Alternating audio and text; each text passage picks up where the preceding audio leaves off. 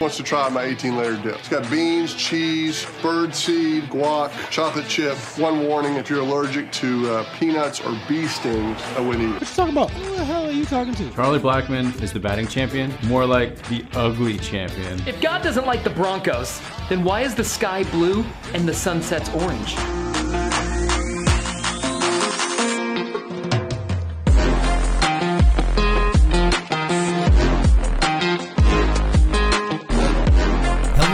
Good morning, and welcome into the All Colorado Everything Sports Podcast. This is Ace, your one-stop shop for your Colorado sports brief. I'm your host, Matt Kennedy. If you haven't done so already, if you are new to the podcast, go ahead and like, follow, subscribe, and share the All Colorado Everything Sports Podcast on Apple Podcast, Spotify, Google Podcast, or wherever you get your podcasting stuff. All the greatest Colorado sports content you need in 15 minutes or less. And guys, happy Monday morning. A very exciting Monday morning in the world of sports. No, there's no more football being played in Colorado until the fall, but that doesn't mean there isn't anything to talk about because if as of yesterday, Vic Fangio is no longer the head coach of the Denver Broncos. That is exactly what we're discussing this morning on ACE.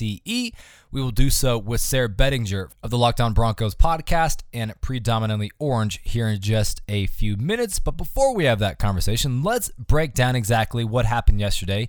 We woke up on Sunday morning to the news that Vic Fangio has been fired from the Broncos after three seasons as the head coach. This is following a 7 10 season, a fifth straight losing season, and the sixth consecutive year the Broncos have missed the playoffs after winning Super Bowl 50. During his tenure in Denver, Vic Fangio had a 19 and 30 record, worst record for any Broncos head coach through three seasons, a 4 and 14 record against AFC West opponents, and of course consecutive seasons with a last place finish in the division. In his statement on the way out, Fangio said, and I quote, the foundation is in place for this team to accomplish great things. The future is bright for the Denver Broncos, and I wish the organization nothing but the best, end quote.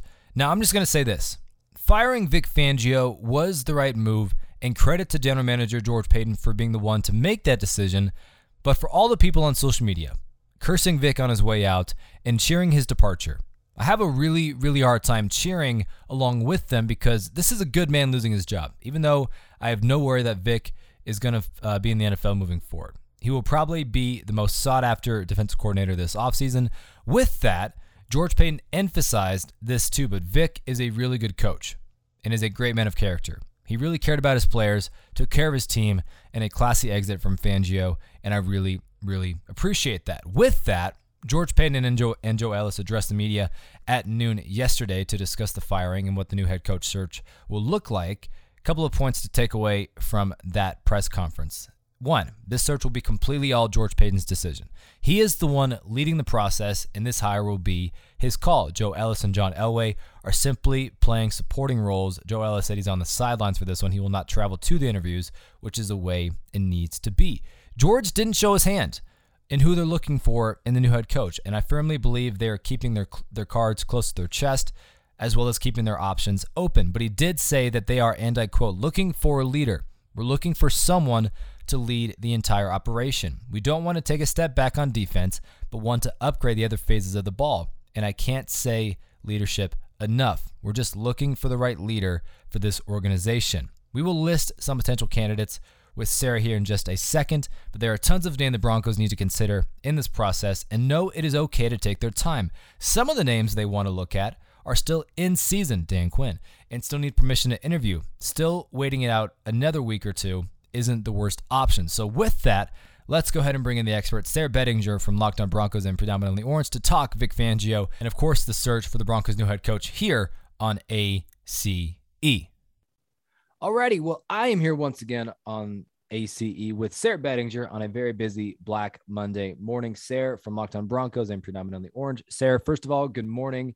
How's it going? It's a crazy day so far. It is crazy. It is crazy. But hey, we wouldn't have it any other way, right? This, Yes, we sir. cover the NFL. This is the craziness that, you know, we just we're used to at this point. I feel almost like, you know, like this is fewer teams than usual. I mean, Right. I don't know. It does seem like maybe a, a couple more names might pop up throughout the day, but kind of seems like the Broncos are one of just a, a you know, an unusually smaller handful of teams that have a head coach vacancy. So Well, this year feels more very like a free agency frenzy too. Like Yeah, coaches get yeah. like, oh wow, let's get him, let's get him. He's, Yeah. he's now available. He's now available. That's kind Yep, of what it yep. feels like. it But does. on the on on the back end of yesterday's craziness as well, when it comes to the games from the Jags defeating the Colts, Titans barely securing the number one seed by the skin of their teeth to an absolute classic between the Raiders and the Chargers, where they really aren't any words to describe that game. But the day started out with the early news of the firing of Broncos head coach Vic Fangio after three seasons mm-hmm. at the helm in Denver. When you are sipping your morning coffee and reading the Sunday comics yesterday, a notification comes on your phone letting you know that Vic is gone. Sayre, what is your initial reaction to Vic Fangio? Well, you know, first of all, I'm I'm usually at church all day Sunday from like literally 7 a.m. till like 1 p.m. So Right. my phone was like blowing up. Like I and and and of course, like I'm busy doing stuff, so I can't like I can't like sit there and be like, oh my gosh, like let's get the instant reaction, let's get all this stuff up. Thankfully, I had kind of preemptively written something about like, you know, if he's let go, here's where Vic Fangio could end up. So I mean, the initial reaction for me, man, is just really one of like not not surprised by any means, but kind of now you start to really think a little bit more seriously about okay, who could potentially be the next guy, or like what's you know what is George Paton going to say? And I know you know I know we're going to talk about that and and what he did actually say, but yeah, you're right. Sunday Sunday was a crazy day, literally from start to finish. We hmm. start with Vic Fangio being fired, and then being up until I mean it was almost midnight here or 11 p.m. at least when that that Chargers and Raiders game got done. So I mean, it was just a it was the week 18 of the NFL. I mean, a lot of people are thinking like, why did they do an 18th week and a 17th game? And I think yesterday kind of proved nobody's NFL upset. Nobody's upset always. after yesterday. yeah, yep.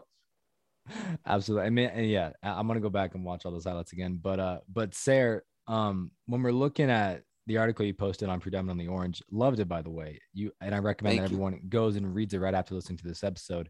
16 head coaching options for the Broncos, or at least who they should consider in the hiring Mhm. process. I'm gonna ask you a couple of names. I won't ask you all 16 names, but I'm simply gonna list uh, three. And Sayre, can you tell me why these guys should be considered um, one at a time, or at least why their name should be at least within the topic of conversation. So the first one, Dan Quinn. Why is Dan? Why is Dan Quinn on that list?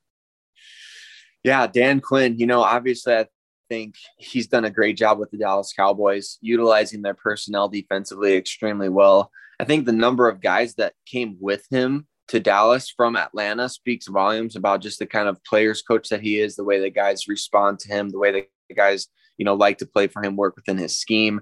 Obviously, we love to see what he did with with Micah Parsons, who, of course, he's a special talent, but you start to kind of think about what could he do with the Broncos talent.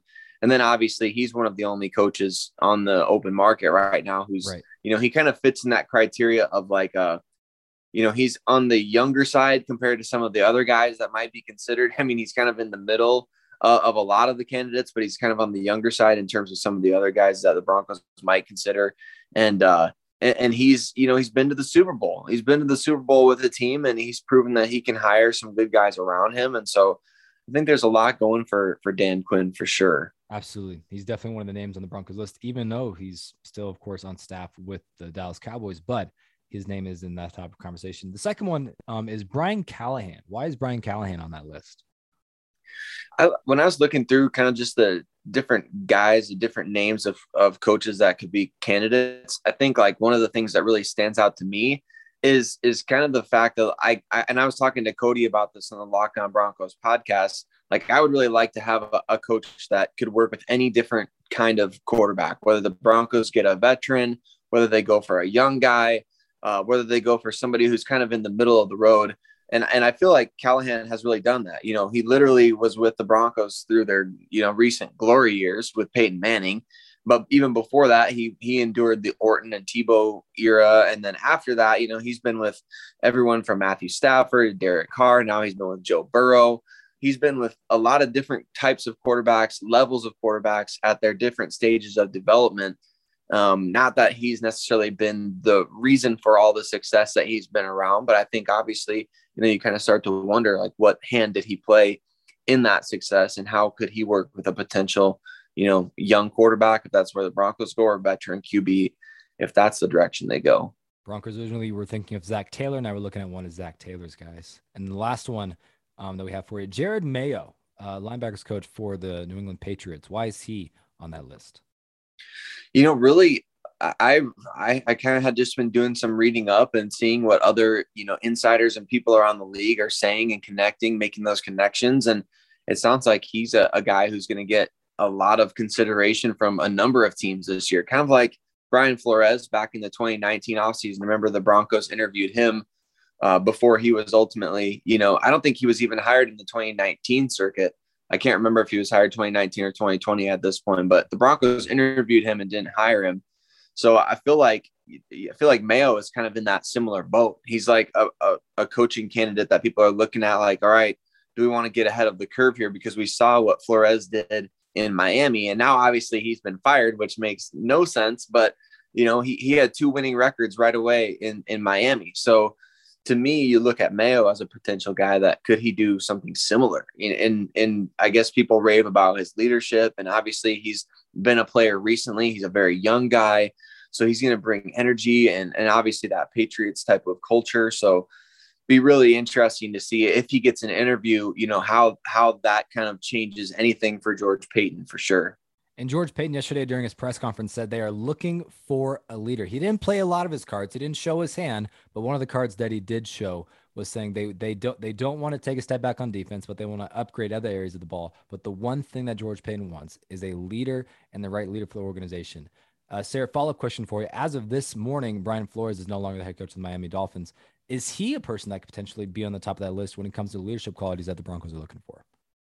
I, I definitely think so. You know, you look at the situation that he inherited in Miami, and and a lot of people I think would agree that what he came into with Miami was kind of a disaster roster wise, anyways. And so for him to be able to come in there, surround himself with the right people, and and put together two winning seasons over the last two years. I know the Dolphins didn't make the playoffs. I know they you know, they had that weird seven game losing streak followed by, and I think it was the first time in NFL history any teams lost seven games in a row yeah. and then won seven games in a row in the yeah. same year. So, I, I mean, it wasn't all peachy for him in Miami by any means, but definitely to be able to to win seven straight games in an NFL season, especially after you've already lost seven in a row. I mean, that guy's uh, he definitely knows how to galvanize players and he definitely knows how to galvanize a team around a vision. Uh, it would have been nice to, I guess, have seen him make the playoffs. But I think that definitely he he will be. I think you know in the conversation for the Denver Broncos at this point. I don't know that anyone really expected that to happen. Definitely not. But Sayre, this is the start of a very busy couple weeks. I'm sure for yourself and for the Broncos and George Paton.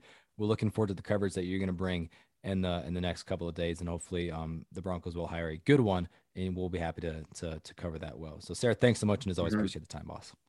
Appreciate it, Matt. Thank you. As always, big shout out and thank you to Sayre Bedinger for joining us today on All Colorado Everything. Make sure and follow Sayre on Twitter at Sayre Bedinger and then follow the Locked On Broncos and Armor Orange podcast and writings, which Sayre and all of them produce daily content. It's amazing. It's great. Sayre and Cody Roark doing great work there at the Locked On Broncos podcast. All the coverage you need of the Denver Broncos. As for today, that is all she wrote. We will see you guys on Wednesday. We will talk some CU Buffs basketball, women's basketball, because as you probably already know, if, in case you didn't, where have you been? They are the only remaining undefeated NCAA Women's Division One team left in the entire country. 13 0, set to take on number two Stanford on Friday. We'll talk Buffs on Wednesday. We'll see you guys then. Have a good day. Peace.